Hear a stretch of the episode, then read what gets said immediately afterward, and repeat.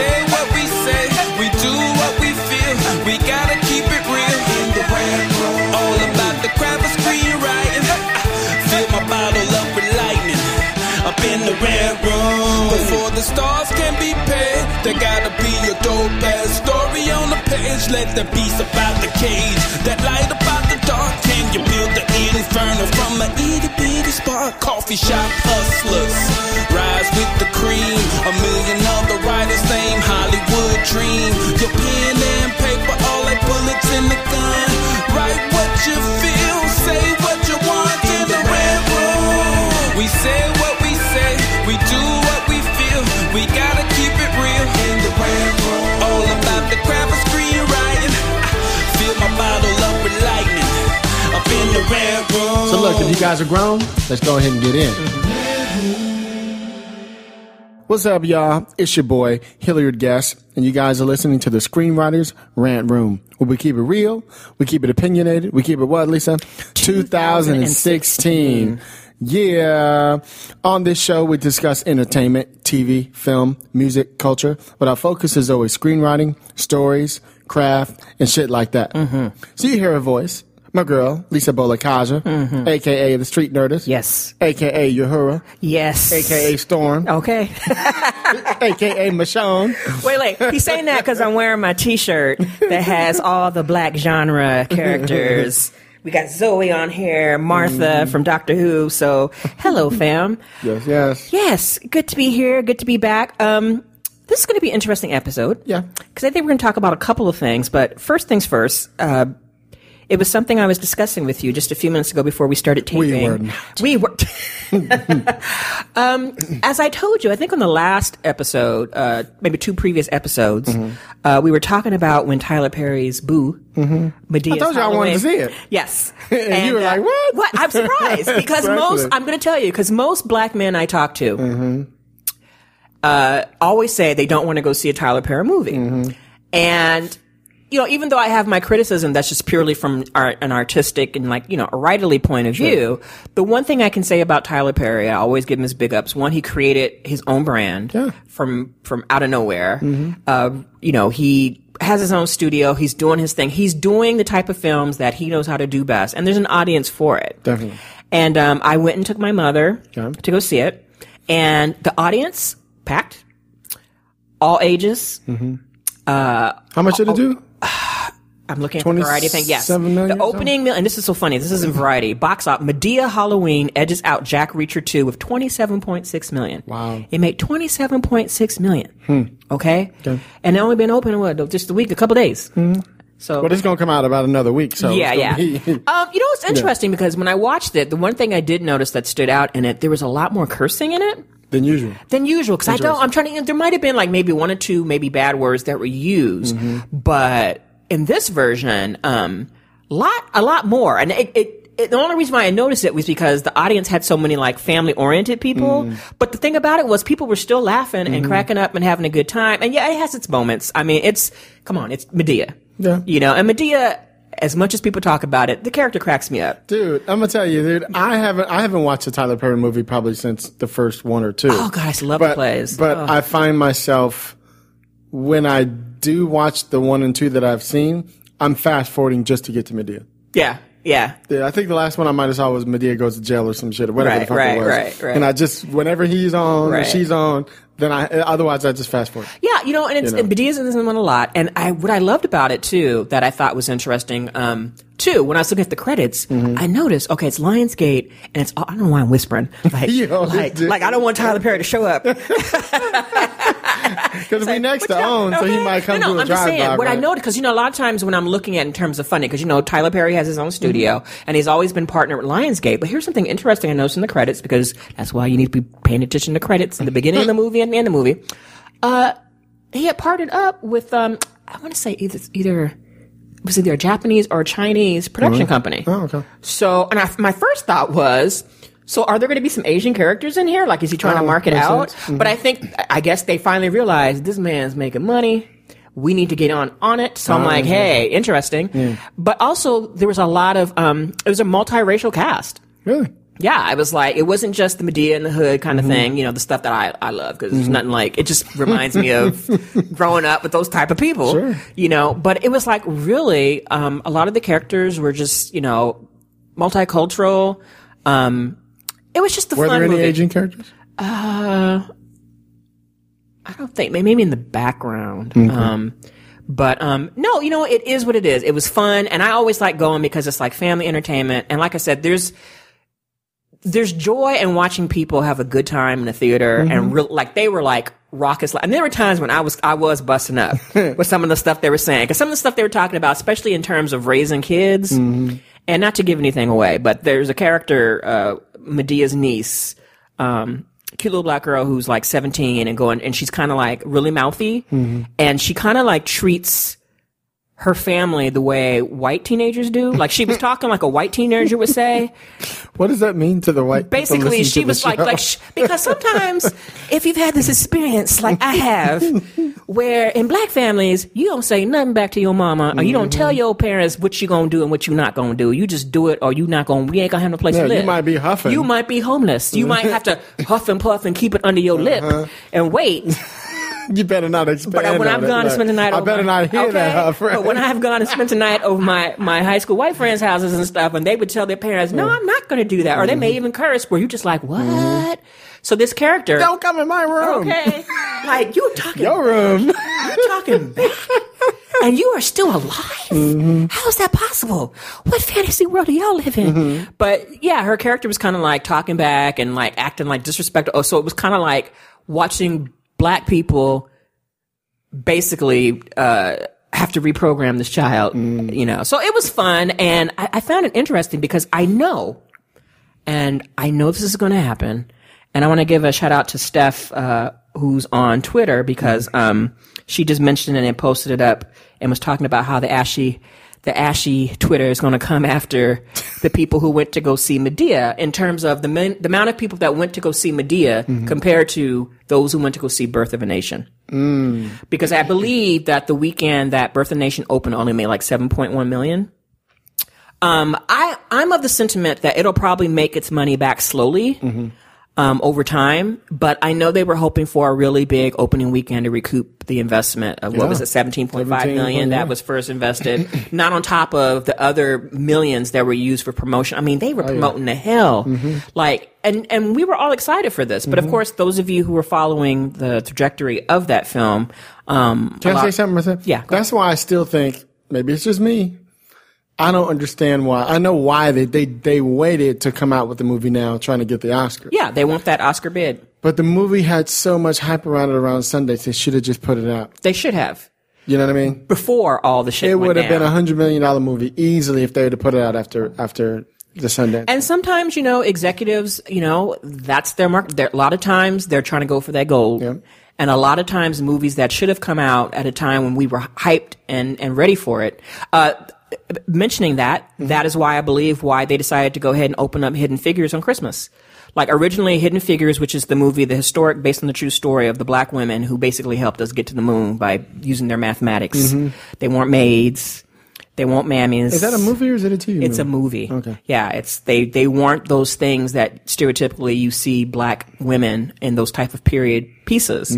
These were women who worked for NASA and were mathematicians and scientists and basically got the job done. And we never knew about that. Cause of course, I've seen a commercial too, but not much. It's got Janelle Monáe. It's got Taraji P. Henson. It's got Octavia Spencer. Like, it's got some heavy-hit names. It's got, oh, my God, it's got Cottonmouth in it. Cottonmouth's in it? Oh, my God, that man is so fun. When he was in them suits in Luke Cage. Well, Cottonmouth's in the one you were talking about this weekend. Yes, Moonlight.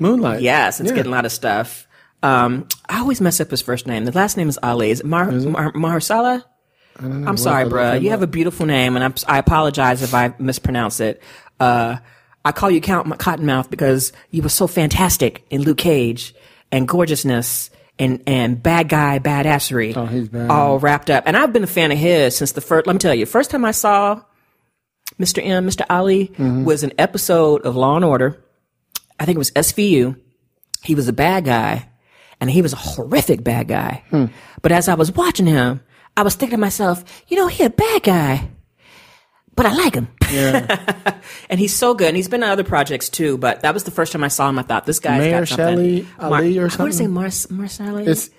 I'll figure it out. I'm going to figure out how to pronounce your name, Brad. I can't play it. Mahershala, something like that. I'll go on YouTube and hear somebody say the name. But anyway, love his work. Excited about it. He's in Moonlight, which I was just telling you, Moonlight has been getting a lot of praise. It's a coming-of-age story about a young black gay boy, and I think it's told in three phases, from his childhood, teenage to adulthood. But I was just telling Hilliard that I kind of feel like, in my heart, I kind of feel like this might be the bookend for when Pariah came out, which was the coming-of-age story about a young lesbian story. I almost feel like this is that brother, that queer brother version that's coming up. So I've been hearing great things, and I'm looking forward to seeing it. Dude, the trailer, I mean, it's shot so beautifully. Oh, my God. It looks amazing. But like I said, there's going to be people who are probably going to say things like, oh, you guys went out to go see these other movies, and no one went to go see Birth of a Nation.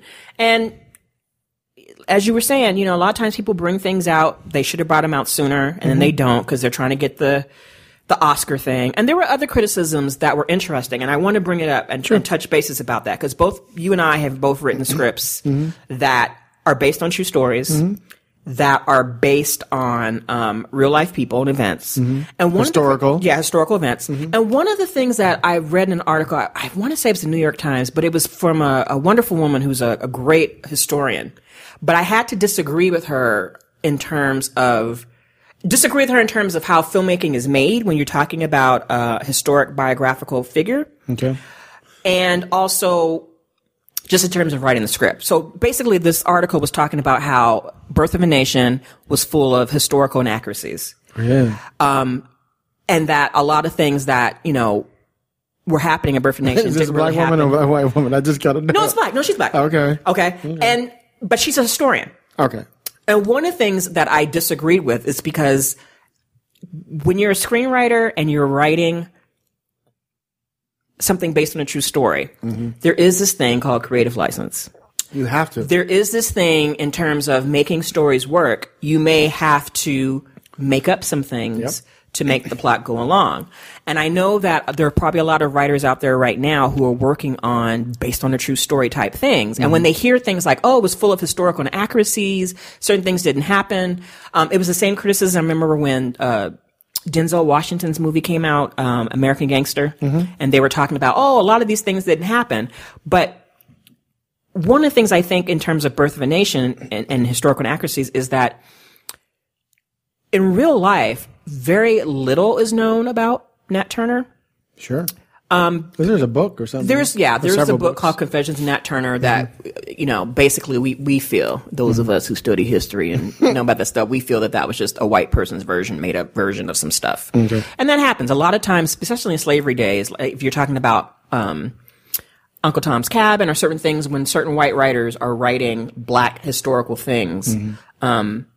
They tend to either add some things that weren't true or they kind of change the language. I know one of the things that was interesting is one of the speeches from Sojourner Truth, Ain't I a Woman? She spoke standard English. Oh, really? But when they wrote the speech to rewrite it, to present it to people for abolitionists, they kind of added all this other stuff in there to make it sound like swing low, swing chair. It was like, no, that wasn't really what happened. But a lot of times when they're trying to convince other white people of certain things, they will write and create some things. And this happened with the Nat Turner story.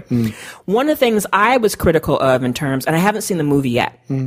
That was something I was quibbling because in the beginning I was stoked because I remember I kept telling y'all I never thought in my lifetime I see a movie about Nat Turner, and it gave me hope that maybe we see a movie about because it wasn't a white savior narrative. And but then when all the controversy started breaking out, and those of you know about the whole Nate Parker stuff, I won't go into it, but you know, I've been in the mind that people have to decide for themselves what they will support and what they won't support in terms of an artist. For example, I'm a huge fan of his name just escapes me right now, and I love his work. And he's been filmmaker or actor. What is filmmaker, director, Polish. His wife Sharon Tate. Oh, Romanesque. Thank you, Roman Polanski. Yeah, Polanski. I'm a huge Roman Polanski fan. But he has that whole child rape scandal thing that happened back in the 70s, right after his wife was murdered by old crazy, the Manson family and stuff, the whole helter-skelter stuff. And I remember going through in my mind like, well, you know what? He left the country. He's never been extradited. He lives. He's never going to come back to the United States because if he does, they'll try to put him in jail. But I'm of the mind, and not everybody can do this. I'm of the mind that in certain circumstances, certain artists and people that I really like, I have the ability to separate their scandals from their art. Sure. Not everybody can do that. When the Nate Parker thing, and there's other artists too that whose work I love, but I probably hate their personal lives and the stuff they represent, but their art, I have to give props for their work. With Nate Parker, I remember having conversations, especially with black women, whether or not we were going to go support this movie, his answers to, or behavior that people thought was not cool with him going on, interviews and talking about the stuff. And at first I was like, I'm not going to go see it, but I think now I am going to see it. I did make a point not to go see it the opening weekend. Okay. Just so I could just get my thoughts together, but I still want to see it in terms of the art. And I still want to see it in terms of a biography, because one of the things that I think I was kind of not happy about that I've been hearing other people saying is that the catalyst for Nat Turner, the character, rising up and doing what he needs to do is based on, the whole trope of women being raped or man pain. We call that man pain when a man's women don't really have any agency in the story and they're there only to help the main male character start his journey. And in this case, in the movie, I'm hearing that it's the rape of his wife that is the catalyst for, and that's not a spoiler because black women got raped in slavery days, so I'm not giving away the plot of the movie. But in terms of the catalyst to getting the story started, and I as a writer, I was disappointed in that in the sense that when I've done my historical research on Nat Turner, was the idea that from what I had read was that he had got these visions like from God, like he had got these prophetic visions that black people needed to rise up and take their thing. And I thought that would have been a wonderful visual thing to see a character, kind of deal with visions and prophetic visions of becoming something and not having the what do you call it? The inciting incident be based on man pain. I kind of was hoping it would be like, yeah, this kind of like, cause that's how I remember it was like, they said that he had these visions that he realized that this had to happen because as a preacher, he had the voice of the people and then he made them rise up and they did that. In the movie, wife's rape. Okay, now I'm mad. Now I want to get free, now I was good before. But now I'm gonna be free, And that's what brought me to the ideas when people are writing biographies is that one of the things that people need to understand, those of you who don't write scripts or who don't make movies and you're watching these movies and you hear people saying, it wasn't historically accurate. Sometimes you have to make a story dramatic and you have to take some creative license and change some things to make the story work. Well, here's the thing though. And I'm saying to Eden, it because, the script I'm working on right now. In the original story, the characters don't really know each other, so they don't really come about. But in your story, so that you have some, so you feel for them, it makes sense for them to know each other or to be tied to each other in some way. Right. So that you have to take license for. Right. And sometimes to make it make sense. And you have to fudge some things, like whether it be if something such and such happened on a certain day, it doesn't work. You put another day. Sometimes you have to take several characters who may have been pivotal in real life, and you have to smush them together make them one person and let that person take the weight of that. I remember years ago when What's Love Got to Do With It came out, and I had read Tina Turner's book biography. I, Turner, I'm a huge Tina Turner fan, and I read I, Tina, and I remember at this time I was like, I would think I was in junior high school or something. And I remember reading that biography, and then when I saw the movie, I was like, they had the one character that Vanessa Bell Calloway was playing, and she was a composite of several characters who helped Tina get to the realization that she needed to get the fuck out. Buddha, right. So, and I remember as a kid, I was like, that didn't happen in the book. How's that pop? But it wasn't until I started writing that I realized you don't have time to have all those characters. So the way to get around that in movie magic is you write a composite character that takes the place of several characters so you can keep the story moving. Okay. So I know that there, like I said, people were talking about it being historically inaccurate. I think it's the spirit of Nat Turner that's the important thing in terms of him being that revolutionary person and going out and killing folks to get free. I think it's always okay, and I just want people to understand that, because I know people are just like, they were downing the movie because of that, and it's like, what you need to understand is there is creative license. Now, you might not like the creative license that the person takes with it. It might not work. For example, I don't like the trope of, you know, the woman being raped to make the character want to act. Sure. I would have loved to have seen the visionary thing, because it reminds me of in Islam with Muhammad. Mm-hmm. How Muhammad had these visions, and it was his wife, Khadija. Oliver Stone, too. He his wife, Khadija, was like, you need to go and deal with these visions. And he became the person he became, you know, the Prophet Muhammad, you know, which is a movie I would love to see made, but I know in Islam, it's, you're not supposed to, like, do depictions and, you know, pictures and stuff of the prophet. But it's that, those type of people who have these, and those are the things I love, when people have prophetic visions of who and what they're going to be, and then they act on it. I love stories like that. And I was hoping it would be that way, but it's not. And that's their creative choice. But I just think that when you're writing biographies and you're dealing with history, sometimes you got to make up stuff. Have to. You know? So you have to, because sometimes they're not, what happened in real life wasn't as cinematic. You know, but you think, oh, well, you know, there was an uprising, so that was cinematic. Yeah, but on the way there, was it cinematic? Right. You know what I mean? Right. And is it going to be good enough to engage you to watch that? Correct. I mean, if you were to do a movie and you just did every single thing historically that happened, you'd probably have a really boring movie. And it'd be a real long movie. Yes. And no one wants to see that, unless you're making a miniseries or something like that. But no one cares about that shit. I mean, I'm sure when one of my favorite shows, Boardwalk Empire, you know, based on a book, I'm sure there was a lot of stuff that they put into that TV show that really didn't happen, but to make the story happen, to make the dramatic plot points work, and to keep us engaged, you have to change some things up. And even that show, as good as it was too slow for some people. Yeah, you know what? I loved it. I loved it from seasons 1 to 3. Yeah. And then I think that's where I stopped too. And then seasons, the last 2 seasons weren't as good. And I think the reason why they weren't as good is because the characters that were the bomb-ass characters that I was totally into, they got rid of them. You know, and it was nobody was safe from that show. And it was like, everybody was going. But I just think along the way, they kind of lost something the last 2 seasons, because it wasn't as compelling. But, you know, it's just one of those things when you're writing, and as the writers that are out there who are listening, you know, do not be afraid to take creative license in things. That's how you're going to make the story work.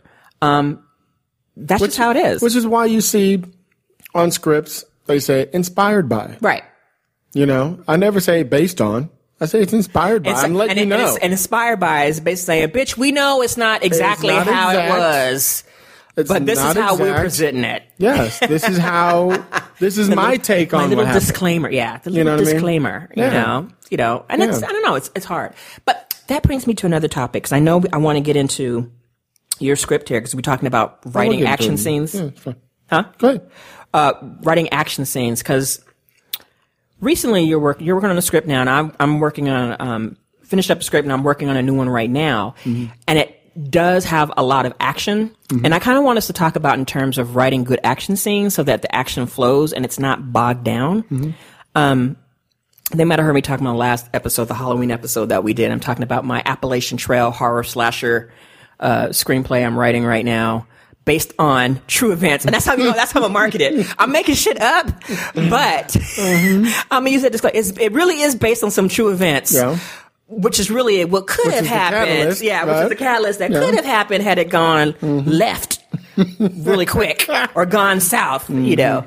But one of the things I'm really, really working on is there are a lot of scenes. Sometimes you have scenes, especially in action movies, where there's not a lot of dialogue, but there's action, and you've got to get through that action without it being, like, draggy, you know. So what are some of the things that you do before we read a section of your script? What are some things to keep your action, you know, your action scene, like those lines that you put in the script, from being like, oh, it's way too much. You're describing way too much, and there's too much, first of all, ink on the page. And you'll notice when you look at the script, I'm very about how it looks on the page. I'm very about how many lines of black do I have on the page? I mean, I go that far with it because I know it bothers me when somebody hands me a script and I got all these blotches. I want my eyes to go down the page. I want it to be easy to read. So even before I start thinking about the content that needs to happen in the story, I start thinking about how I envision this on the page.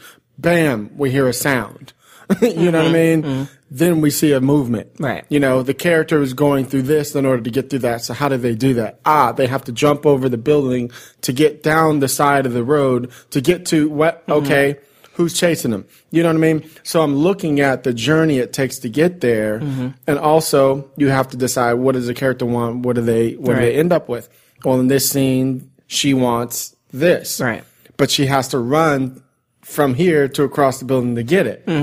The person chasing her wants her dead. And he has to run, or she has to run from the building to get, you know what I mean? Right. So you have all those different things you're looking at, and then you have to figure out, oh, does she learn something on this journey? Even though it's a chase scene. Right. You know, a lot of people just make a kick-ass chase scene. Right. I'm trying to give you a kick-ass chase scene where something happens and now we move story. Right. You know, we move character. Right. There's a new...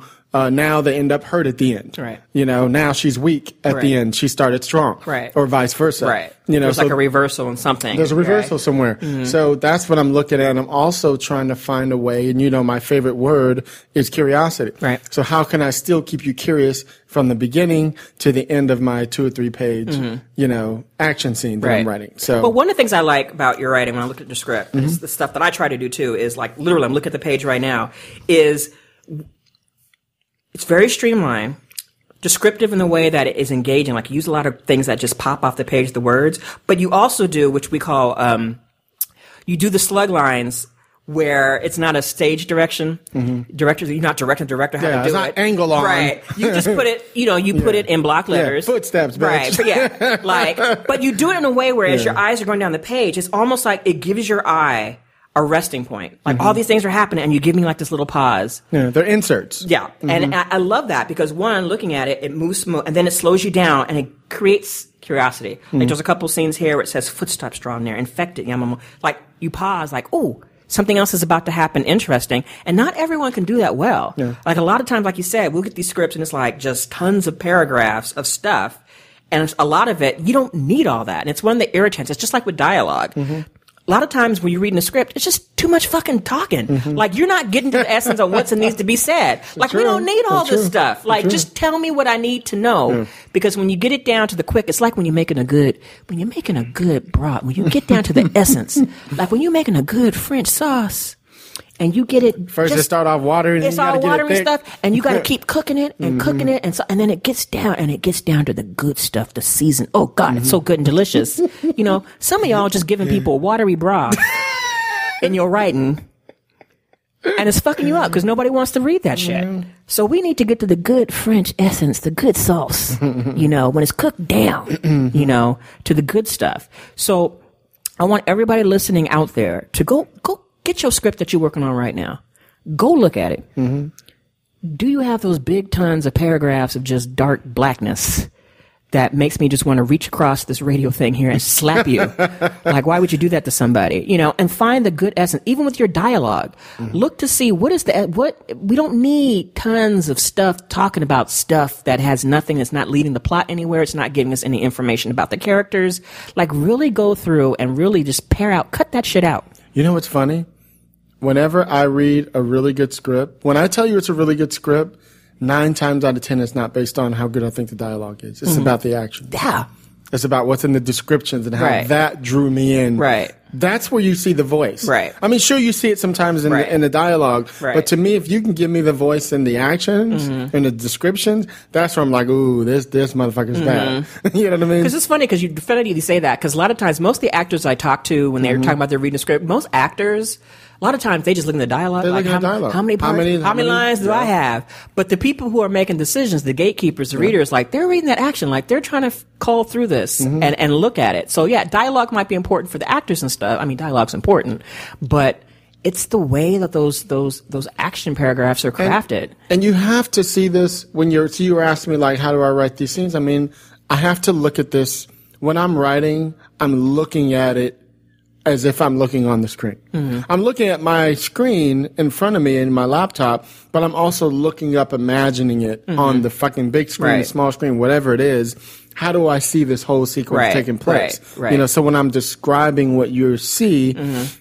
you feel like you're going on that ride. You could see that right, movie. Right, you know what I mean? Right. And go ahead. No, I was going to say that's so true, because one of the big litmus tests for me is when it's a really, really, really good script, like literally it is a movie. You read it, mm-hmm. but literally it's like you're watching the movie. Like I tell this people all the time, like one of my all-time favorite scripts where before the movie even came out, you know, I had read was American Beauty. Oh, yeah. And when I first read that script, Alan Ball's child, I read that thing. I forgot I was reading the script.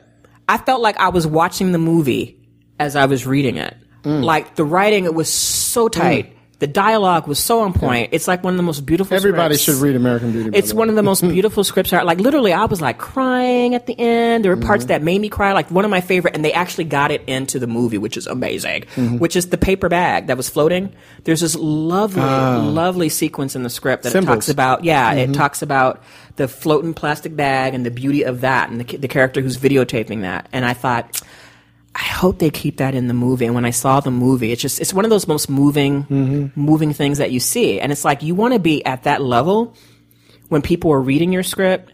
And man, when I'm reading some really great action, you know, lines in a script, if it makes me feel like I'm watching the movie, you have done your fucking job mm-hmm. as a writer. You know, God bless you if you can do that. And it's a skill that you have to learn. Definitely. Like I said, that's why we're always telling people, read as many scripts as you can. One, it gives you the different styles of writing, of how to write. You know, just like when we tell people to watch many different films, especially mm-hmm. foreign films, and variety of genre of films. So give you an idea of what's out there and give you the potential to kind of stretch your own writing wings, mm-hmm. you know, so to speak. That means that, yeah, you might not write horror, but you might want to read a couple horror scripts. Hey, you might write horror, but not drama. You yeah. might want to write, you know, read some drama scripts and some comedy scripts just to help your writing get better, Correct. Just to know what's out there. Because a lot of times people just read one type of script and that's it. And it's like, oh my God, are you kidding me? And that's why, like, for me, like, one of my top favorite scripts of all time is Die Hard. Mm. I mean, it's flawless to me. I mean, you know what I mean? And mainly I wonder, you and I have talked about this before, like sometimes, you know, I'll read a script after I've seen the movie. Some people prefer to read the book first or whatever. Mm-hmm. I like to watch it mm-hmm. and then read it. Because mm-hmm. for me, then I could, like, I just remember that's what I did with The Color Purple, the book. Mm-hmm. I saw the movie, then I read the book, mm-hmm. and it just brought it all more to life to me. Mm-hmm.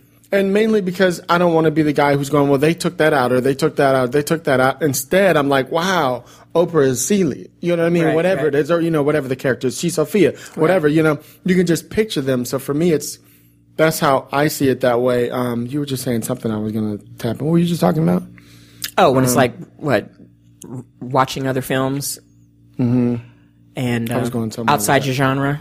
Oh, yeah. So I was talking about Die Hard and stuff like that. So even though, like, the scene that we're going to read later on is a horror film, mm-hmm. it's action, it's horror, and it's sci-fi at the same time. Mm-hmm. So you can imagine the scripts I read while I was working on the script. Right. And of course, I'll go back to Die Hard and pick out a cool scene to right. see how they did it through character. They still had a kick-ass action scene with guns and everything. Right. But in the end, you know, the character ended up learning this. Mm-hmm. Or in the end, he ended up getting stuck with this. Right. Now his foot has glass all over it. So right. how is he going to fight now? Right. You know right. what I mean? Right. Whatever it is, like a minute ago, he was fine. Right. You know what I mean? And just like you said, it creates curiosity. It's like, well, damn, he's got glass in the foot.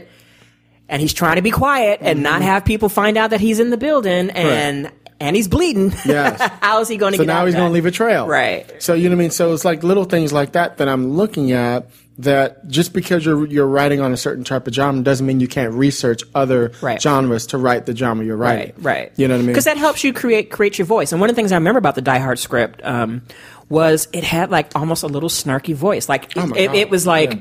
You were reading it, but it was almost the writing was almost like he wrote the script just for you to read, mm-hmm. and it was almost like he was having to you. He was like, yeah, having a side mm-hmm. conversation with you. I mean, it's like I know we in this movie mm-hmm. with Murdoch and them, mm-hmm. but I'm going to rap to you too and give you some game. And it was just like such a great script. And I know right after that came out, everybody was like copying that style. And Shane Black, whenever he wrote Lethal Weapon, everybody started copying that shit. You know what I'm saying? Yeah. You know, it was just like so much stuff. And it's like, and that's what happens. Like when something was really, really good, you're always going to get people who copy it. You know, and that's what good writing should do. It should, you know, great writing, I should say, should inspire other writers to like write at that level. And the only way you can do that is by reading other scripts at that level and discovering what your voice is and what works for you, you know? So, without further ado, I would like to read your scene. Oh, you want me to read the log line? Yes, please first tell us the log line. So this is from a script that I wrote on assignment. And the only reason why I'm reading it now because we're just doing a little snippet of it. And the producer's hella cool. Okay. It's called Man Made Plague. And I was pitched this idea of a zombie and a soldier getting trapped in a time machine and spit out into the days of the samurais. And I pitched it back to him like this. At the start of a deadly outbreak, a physicist and a retired soldier escape in a time portal and wake up in a forest, 17 hours ahead in the city of Tokyo. With the help of strangers, they must risk their lives to rescue the soldier's daughter before time runs out and the world becomes infected. So I basically wanted it to put it in today. I was like, no. Let's not do... Samurai Zombie. You know, let's not do that. Pride and Prejudice and zombies. Yeah, right. Let's do 28 Days Later in fucking Tokyo. Right. Basically is what I wanted. Right. So that's what I repitched them. Like, how can we do this today? So the scene we're about to read is there's a group of so we have our soldier and we have our scientists. They at the beginning of the film, they get trapped in a time portal that spits them out to Tokyo, but it happens today. Right. They end up in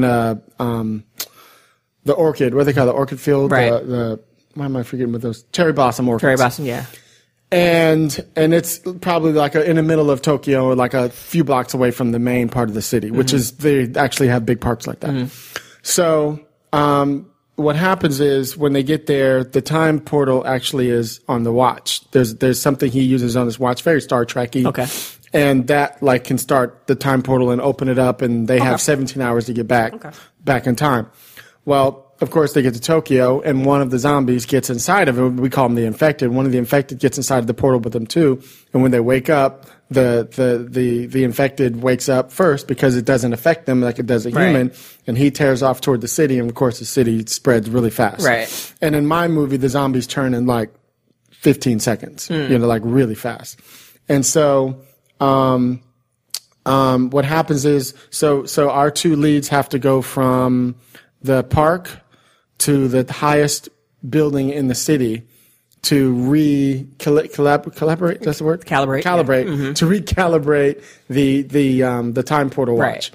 And so they're on the way there. Along the way, there's a group of kids who are like parkour kids. And one of them is this girl, Sak. Her name is Sakura. And she has this kind of boyfriend named Yamato, who's a rich kid who hangs around all the street kids. And they're a bunch of like street kids. And they dress in like the Japanese style, you know, and the whole like, you know. You know, that like she wears like the whole Japanese schoolgirl with the ponytails, you know, and all that kind of shit. I love but she's badass. And she's like a total tomboy. And they know how to dress. Like they know how to wear clothes. And then, you know, he's the rich kid in their group. And so where we are in the story now is they've lost all of their other friends in the group. Everybody has died to the zombies. Or the infected, I don't know why you keep it on. And so the scene we're in right now is they've escaped to the underground train and then Tokyo subway. And Yamato, who's the guy who she's in love with, but they never cross the line because they're only like 15, 16 years old. Okay. He kisses her and a zombie bites him right then. So now we pick up, she's ran, she's left, and then we pick up her later on. And she's in the tunnel, you know, walking along the tracks, and this is where we see her. Where would you like me to stop at? The right there. Okay, very good. So this is called Man Made Plague. Man Made Plague. It takes place in one of my favorite countries. And I'll read all her lines. Okay. Interior, Tokyo Metro, subway, tunnel. A strong wind blows in the dark and claustrophobic space. You can hear the screeching wail of an infected, not too far away. The glow of a light appears as a tiny speck. As it gets closer, we notice it struggling to flicker along the ginormous thick wall somewhere under the city. Reveal? Sack. Her heart beats 100 miles an hour. She's in a hurry, moving down the center of the tracks. The cold wind blows her lighter out, over and over. At times, she can barely see her hands in front of her. She picks up pace. All you hear is her naked breath, panting, as quiet as she possibly can. Footsteps approach. The hairs on Sack's neck prickle. Heart batters like a vintage muscle car. She rounds a bend and spots a flickering overhead light. There's about 30 feet of light in front of her, then darkness. She looks around the walls. Eyes widen when she spots something we can't see. Sack readies herself, then runs and banks off the wall, pushing herself up to some broken rebar. Like a rock climber, dangling from the ceiling. She wraps her legs around it and tucks in tight. Footsteps come from the darkness. Sack holds her breath as infected metro operator steps into the glow of the light, walking with purpose, determined. Sack takes a precautionary peep down. The beast pauses for a beat, sniffs, then continues without a hitch. Sack's just about to climb down when footsteps draw near. Sack wraps her legs back around the pipe, slowly turns her head to see infected Yamato. Step into the light. He's hideous. Black eyes, gray skin, face half ripped the fuck off. Yamato comes to a stop and scans the area right beneath her. Sack turns, pale, and gasps. There's an odd slowness here, like time stood still. Sack's breath circles the cold air, moving directly for Yamato's nose. The beast catches the scent, sniffs, eyes dilate with excitement, then shift up toward the ceiling. Yamato screeches. Sack almost jumps out of her skin and loses her grip on the rebar. Her body crashes down on top of Yamato. The two cave to the ground just a few feet from the other. Yamato sits up and growls. Yamato, don't! Her voice bounces off the thick cement walls. There's a strange, awkward moment. Yamato actually stops in his tracks, as if he can comprehend her words. They lock eyes. I know you're in there. It's me. Yamato tilts his head curiously. Sack wears a look of uncertainty. She's getting through. That's it. You're not going to hurt me. Suddenly, we're looking at Sack's pumping heart through the rays of Yamato's POV. Yamato snarls like a wolf, exposing a mouthful of bloodthirsty teeth. Sack's heart quickens. She backsteps herself into the wall. Yamato, stay back. Don't. Please. But the beast only sees one thing. Blood. Yamato pops up and springs after her. Fast cuts. Sack and Yamato wrestle to the ground. Yamato's teeth snap like a turtle on her neck. Sack inches for her gun. Bang! Bang! Everything goes black. All right. So that's just one scene. I thought was fun. A lot's going on, and the cool thing about it is a lot of the descriptions you're putting in here. It's moving the story along. Mm-hmm. It's not a lot of unnecessary clutter. You're not describing a lot of like what she's wearing and all this other stuff. It's basically this is happening and this is happening. And I always love it when you make those little breaks in between those little pauses with the slug lines. Mm-hmm. And there's not a lot of dialogue in this scene. No, it's not. And that's fine because this is the action sequence. Mm-hmm. And there's just a lot going on. And like I said, looking through the page itself, there's nothing here that's making me get tired. Like, oh my God, there's so much black on the page. It's moving. Things are happening. And I'm curious to know what's going to happen next. For example, when we got to the bottom of the page where it says Yamato sits up and growls, Yamato, don't. That button on the end is her saying don't. And now I'm on the turn of the page like, uh-oh. What's going to happen, right? And that's intentional. Yeah. Yeah. Mm-hmm. And especially at the last part I read where it says, bang, bang, everything goes black. And then the last part at the bottom says dissolve too. So it's like you're purposely creating this thing where I'm forced to turn the page to see what's going on. And that's something writers have to really learn how to do to keep readers, the gatekeepers, to read that and keep invested in your script. Mm-hmm. You know, like I said, it's not easy to do. Like, trust me, I've read a lot of scripts where different levels of writers, and one of the things that can always take me out of the story is if your action lines is just not moving the story forward, it's just too much stuff, and it's not helping me stay engaged with the story. Sure. Yeah, I mean, I had fun writing this scene. I mean, it was just I saw it. I knew I wanted them to get, I wanted her to get to the metro station somehow. And because there's no way she'd make it through the city because she can't, even though they can parkour across, you know, buildings, there's no way. I mean, the buildings stop at some point. Right. And you have all these empty spaces. So I was like, oh, well, the tunnel, if she took the subway tunnel all the way through, we could, maybe that'd be a nice moment when Yamato was killed and then we see their battle. Right. You know what I mean? Right. But it needs to come from a character thing.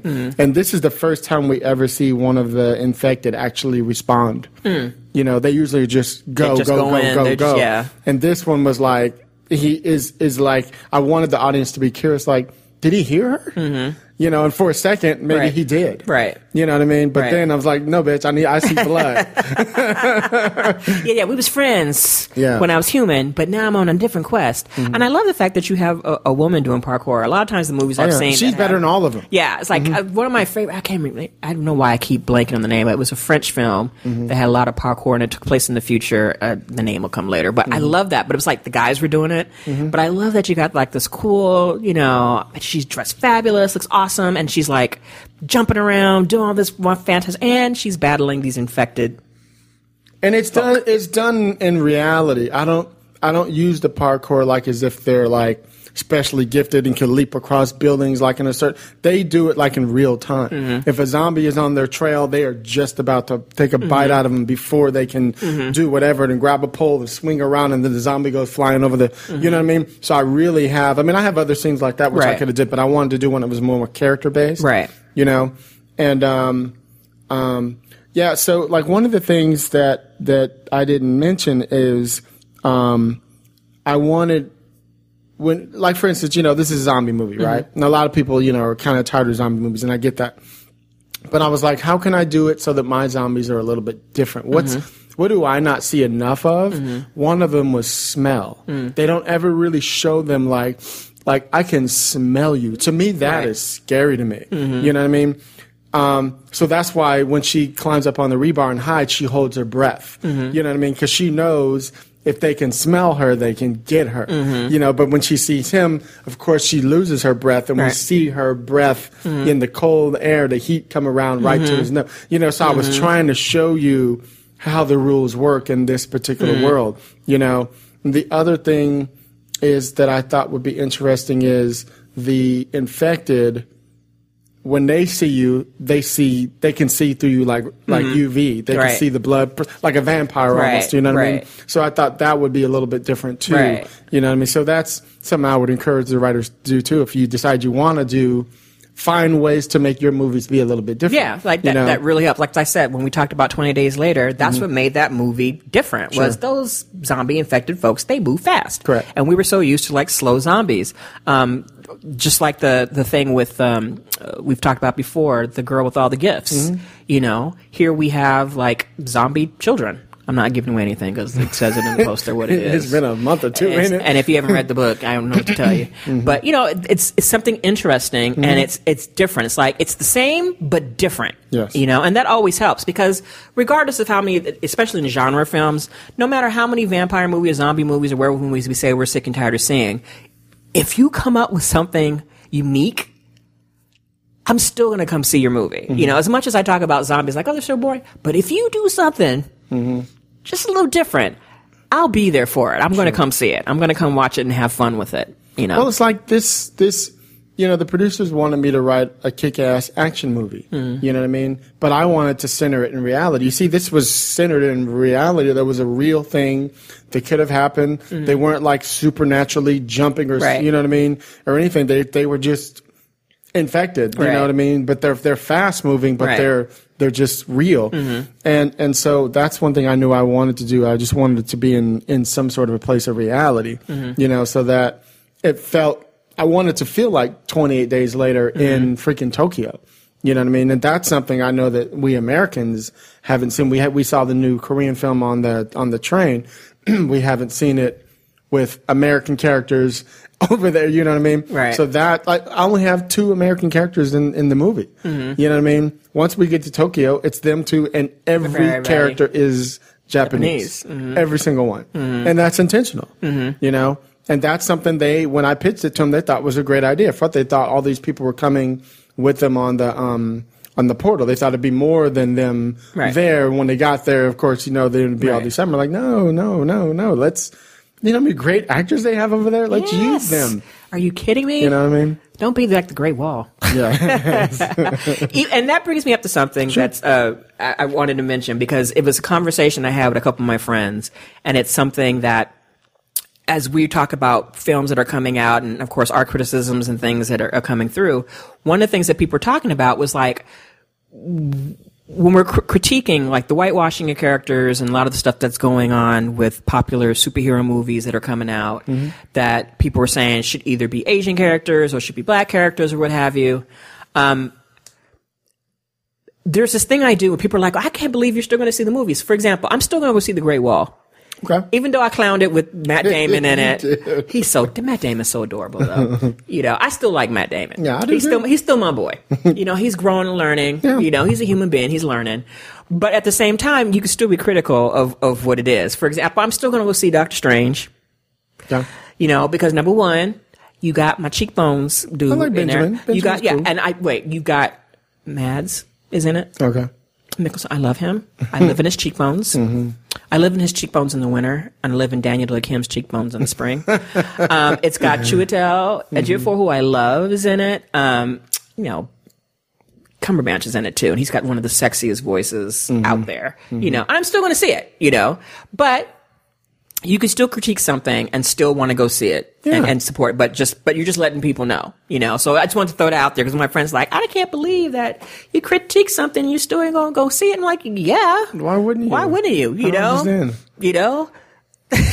Well, at least you go. I don't understand critiquing and not and dogging it, and you haven't even fucking seen it.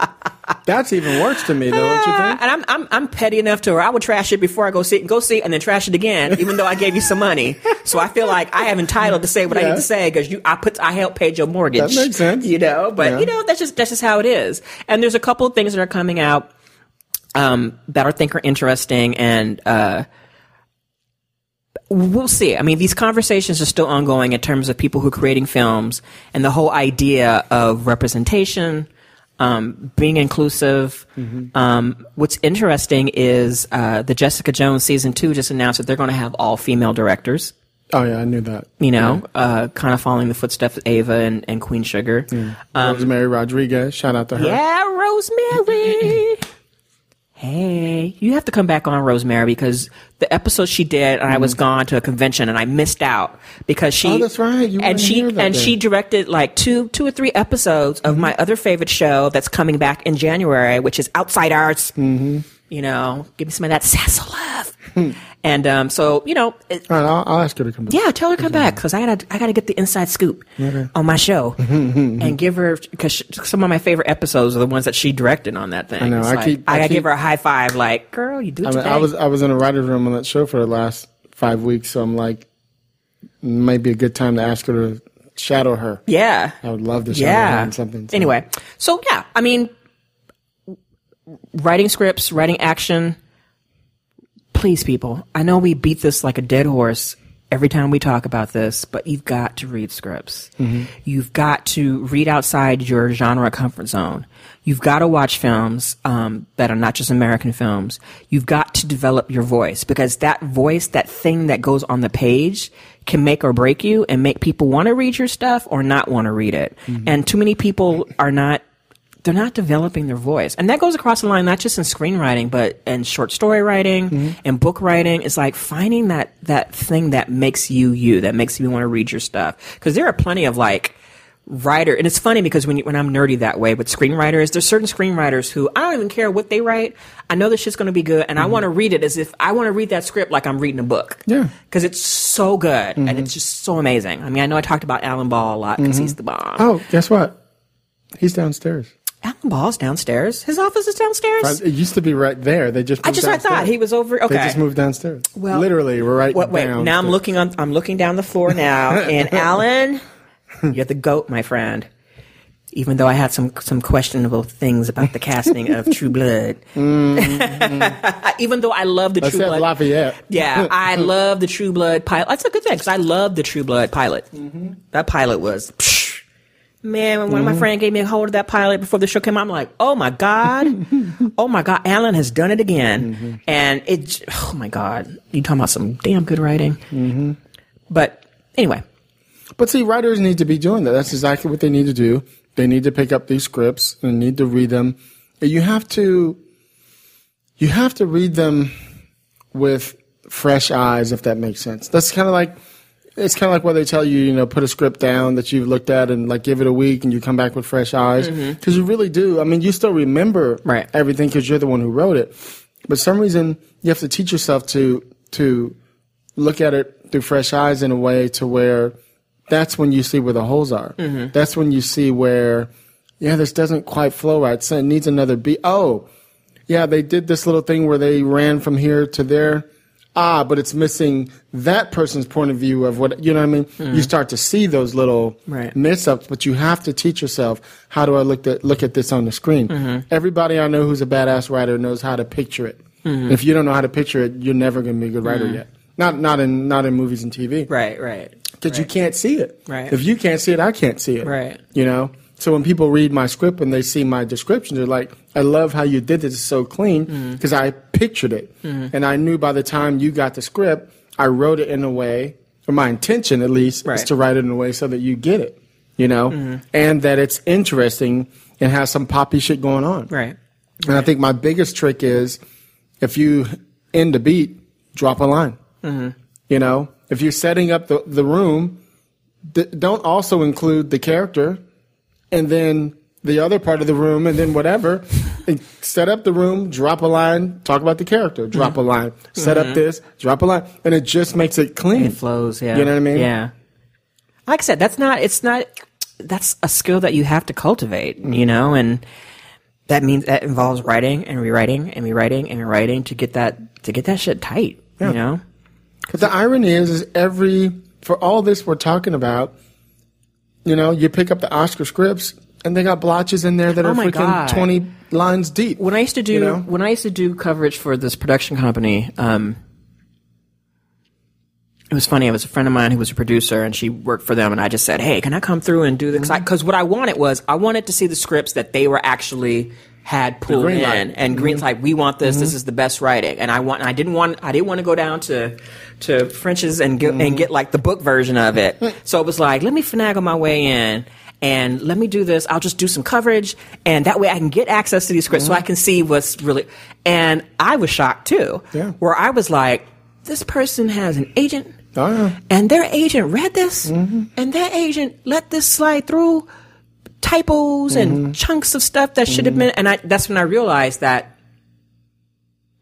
sometimes people get in where they fit in, and sometimes some of that shit is not legit, you know, and you just be amazed. Even I remember I've seen some big name people got my hand on the script because I had somebody that worked somewhere. It's like, oh, you might want to see this, and I was just like, but they was nominated for, and this is what they wrote. And of course, I would lie to myself and say, oh, of course, this is just got to be the first draft. This is just the first draft. It's got to be the first draft. And then you look at the bottom, it's like draft copy. Draft like, 13 or some shit. I'm like, oh, shit. You know, so, but then, you know, it is what it is, you know, but that doesn't give you, babies out there listening to us, that doesn't give you the right to try to slack off and be, you know, you still got to have your game tight. You got to be tighter than the tightest person in there. Yeah, I mean, that's why your script needs to be, by the time I would ask you to read it, it's at least my fourth version.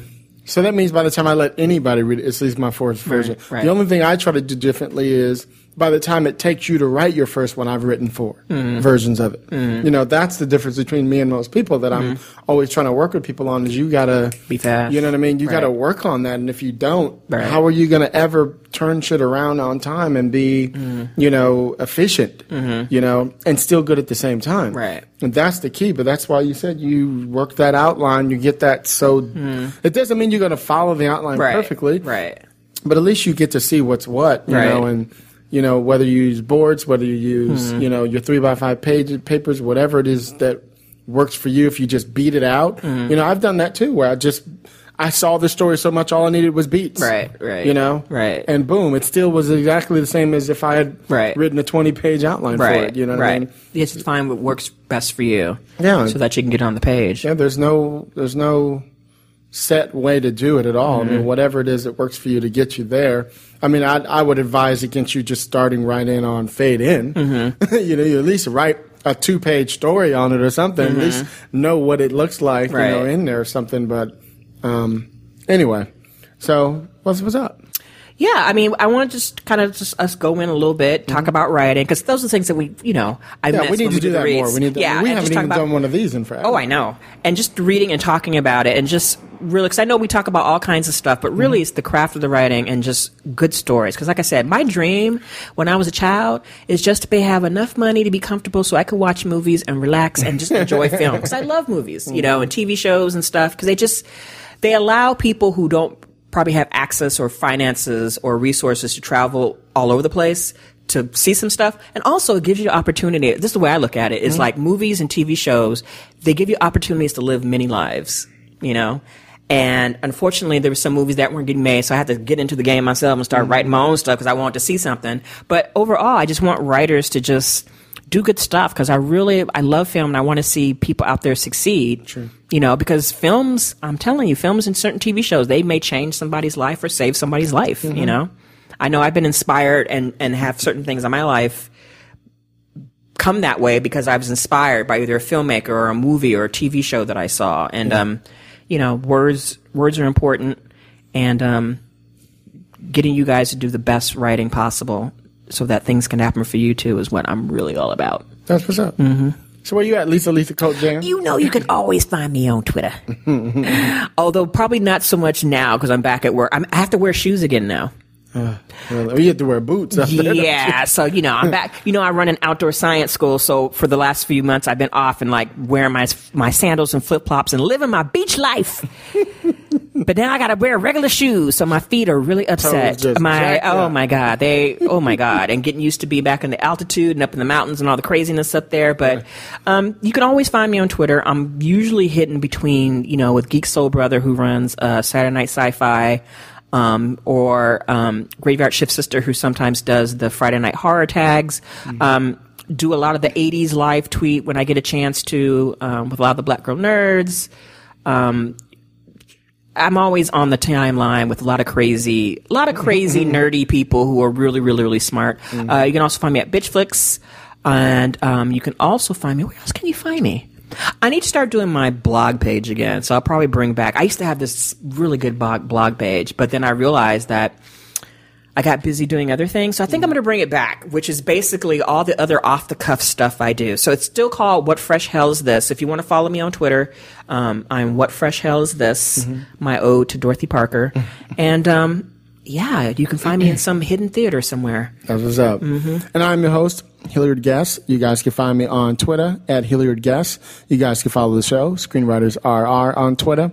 Any questions, Screenwriters Rant Room at gmail.com. Please give us a 5-star review on iTunes. We need that for the metrics, and I'll start giving you guys more shouts out, you know, the more we keep getting, for sure. I think that's about all I'm going to give you. Oh, Facebook. Please follow us on Facebook. Oh, I got to promote that. I'm just so horrible at that. I've got to get an assistant in here. Anyway, so we love y'all. We appreciate it. You know how we do it on the Rant Room. On the show, we keep it real. We keep it opinionated. We keep it what, Lisa? 2016. Peace, y'all. Ciao. Yeah. In the Rant Room, we say what we say. We do what we feel. We got to keep it real. In the Rant Room, all about the craft of screenwriting.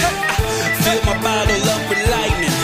Up in the Rant Room. Before the stars can be paid, there got to be a dope-ass story on the page. Let the beast about the cage, that light about the dark. Can you build the inferno from an itty-bitty spark? Coffee shop hustlers rise with the cream. A million other writers' same Hollywood dream. Your pen and paper all like bullets in the gun. Write what you feel, say what you want. In the Rant Room, we say what we say, we do what we feel. We gotta keep it real. In the Rant Room, all